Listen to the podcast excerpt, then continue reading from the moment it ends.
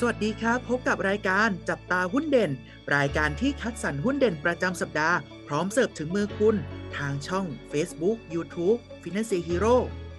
สวัสดีครับ สวัสดีนักลงทุนทุกท่านนะครับ วันนี้กลับมาพบกับพวกเราในรายการพอดแคสต์นะครับ อยู่กับเทรนเนอร์โอ๊ตยุทธพลครับ อยู่กับผมเทรนเนอร์อุ๊ดเกรียงไกรนะครับ ครับผมพี่อู๊ดสวัสดีครับ สวัสดีครับน้องโอ๊ตแหมก็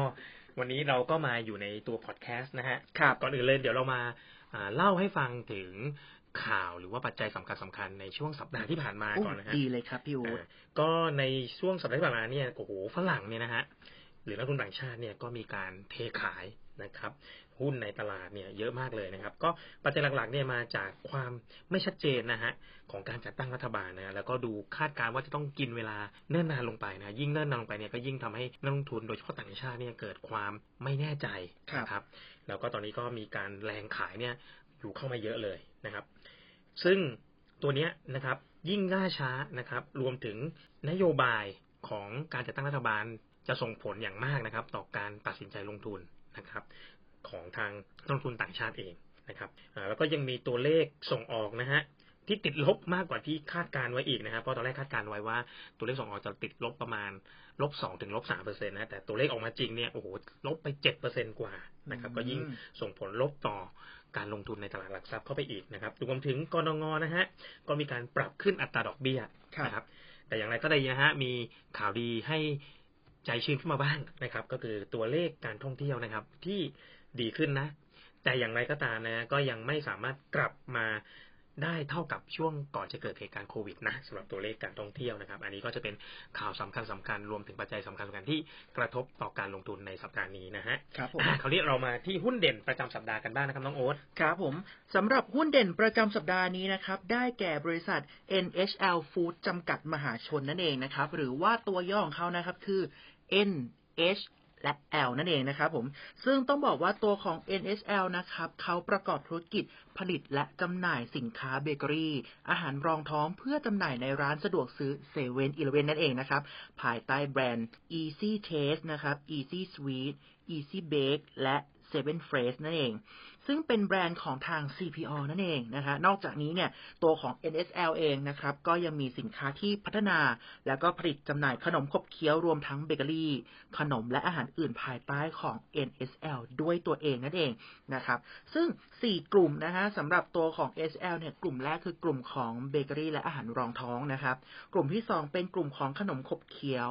กลุ่มที่ 3 เป็น food service และสุดท้ายคือรับจ้างผลิตแบบ OEM นั่นเองครับ มาดูกลุ่มแรกกันเลยดีกว่านะครับ กลุ่มแรกเนี่ยเป็นกลุ่มของผลิตภัณฑ์กลุ่มเบเกอรี่ และกลุ่มของอาหารรองท้องนั่นเอง ซึ่งในกลุ่มนี้นั่นเองนะฮะจะถูกแบ่งออกเป็นอีก 3 หมวดย่อยๆ ด้วยกันนะฮะตัวแรกคือตัวของเบเกอรี่อบร้อนนะครับ คือกลุ่มของพวก แซนด์วิชต่างๆ ที่เราเจอกันอยู่ในร้านค้าเซเว่นนั่นเองนะครับพี่อู๊ดนักลงทุนครับจะเจออยู่ในเรื่องของพวกแป้งครัวซองต์บ้างแป้งเดนิชบ้างนะครับมีรสชาติต่างๆ แฮมชีสหมูหยองน้ำสลัดใดๆก็ตามจะอยู่ในกลุ่มตัวนี้ ตัวต่อมาเนี่ยจะเป็นกลุ่มของอุ่นร้อนนะฮะ อุ่นร้อนตัวนี้ก็คือพวกเบอร์เกอร์หมูเบคอนชีสนะครับ เบอร์เกอร์ทั้งหลายแหละจะอยู่ในกลุ่มนี้ทั้งหมดเลยนะครับส่วนกลุ่มที่3นะครับจะเป็นเบเกอรี่พร้อมทานนะครับ ซึ่งก็จะเป็นได้แก่ตัวของพวกเอแคลร์นมสด มินิชูครีม ช็อกโกแลตเค้กต่างๆนะครับจะอยู่ในส่วนนี้ กลุ่มที่2นะคือกลุ่มของพวกรองท้องนะฮะจะเป็นในเรื่องของสลัดทูน่า สลัดปูอัดไข่กุ้งนะครับ กลุ่มของขนมขบเคี้ยวหรือว่า snack ของเขานะครับ ก็จะที่เรียกว่าอยู่ภายใต้แบรนด์ของ NSL เองนะครับ ก็จะเป็นตัวของแบรนด์ที่ชื่อว่าปังไทยนะครับ จะเป็นขนมพายแท่งแล้วก็พายผีเสื้ออบกรอบนะครับ แล้วก็ยังมีในเรื่องของตัวที่พัฒนาสินค้าใหม่ขึ้นมานะฮะเรียกว่าข้าวแท่งนะอันนี้ก็เป็นตัวของ NSL เหมือนกัน กลุ่มที่3นะครับคือกลุ่มของ Food Service อันนี้คือจะเป็นในเรื่องของตัวการแปรรูปเนื้อสัตว์นะครับ คอร์ดเกรดแล่เป็นชิ้น ตัดเป็นขนาดต่างๆ บรรจุใส่ตัวของบรรจุภัณฑ์หลากหลายแบบนะฮะพร้อมนำไปประกอบอาหารได้เลย เช่นปลาแซลมอน ปลาทูน่านะฮะปูอัด หรือว่าปลากระพงต่างๆ ปลาหิมะนะฮะจะอยู่ในส่วนนี้ และสุดท้ายนะครับ นั่นคือกลุ่มของรับจ้างผลิตเบเกอรี่หรือว่า OEM นั่นเองนะครับ ตัวนี้เนี่ยจะรับจ้างผลิตให้กับตัวของ CPO ในอดีตที่ผ่านมาเนี่ยสินค้าที่ NSL รับทำ OEM ให้เนี่ยก็จะเป็นในเรื่องของพวกไส้ขนม แล้วก็ไส้เบเกอรี่ต่างๆ อย่างไรก็ตามเนี่ยช่องทางนี้ก็อาจจะมีในส่วนของปริมาณที่ไม่ได้มากนักนะครับ เรามาดูในส่วนของตัวรายได้กันบ้างนะครับ ในเมื่อเทียบออกมาแล้วเนี่ย ปี 64 กับปี 65 นะครับ รายได้ของเขาเนี่ยรายได้รวมเนี่ยมีการเพิ่มขึ้นถึง 31.8%นะครับ แล้วก็กำไรเนี่ยถือว่าเพิ่มขึ้นมาอยู่ที่ 55.7%นั่นเองนะครับ แบ่งตามกลุ่มนะฮะแบ่งตามกลุ่มรายได้จากกลุ่มสินค้าผลิตภัณฑ์ของเขาทั้ง 4 กลุ่มเนี่ยกลุ่มของเบเกอรี่และรองท้องเนี่ยมีสัดส่วนที่เพิ่มขึ้นมาอยู่ที่ 30.5%กลุ่มของ แบรนด์ NSL ที่ซื้อมาขายไปนะฮะ ก็เป็นผลิตภัณฑ์ของตัวเองเนี่ยเพิ่มขึ้น 40%ฟู้ดเซอร์วิสเนี่ยเพิ่มขึ้นโดยประมาณอยู่ที่ 39%และก็กลุ่มของ OEM เนี่ยเพิ่มขึ้นถึงประมาณสัก 134.6%กันเลยทีเดียวครับ ครับสำหรับตัว NSL นะครับ ตัวนี้นะครับนักวิเคราะห์เนี่ยนะฮะให้คำแนะนำซื้อนะฮะเหตุผลหลักๆเนี่ยมาจาก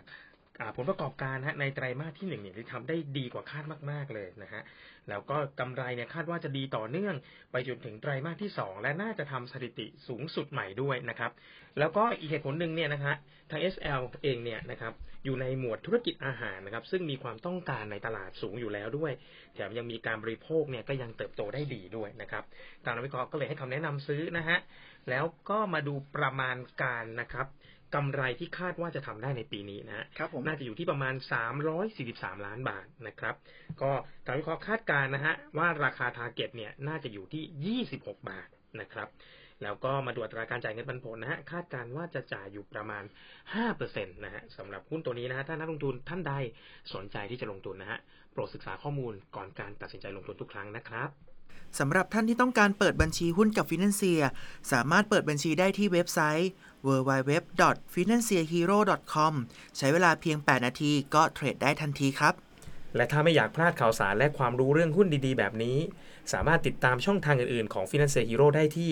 Facebook, YouTube, TikTok และ Twitter นะครับ แล้วพบกันใหม่ในสัปดาห์หน้า สวัสดีครับ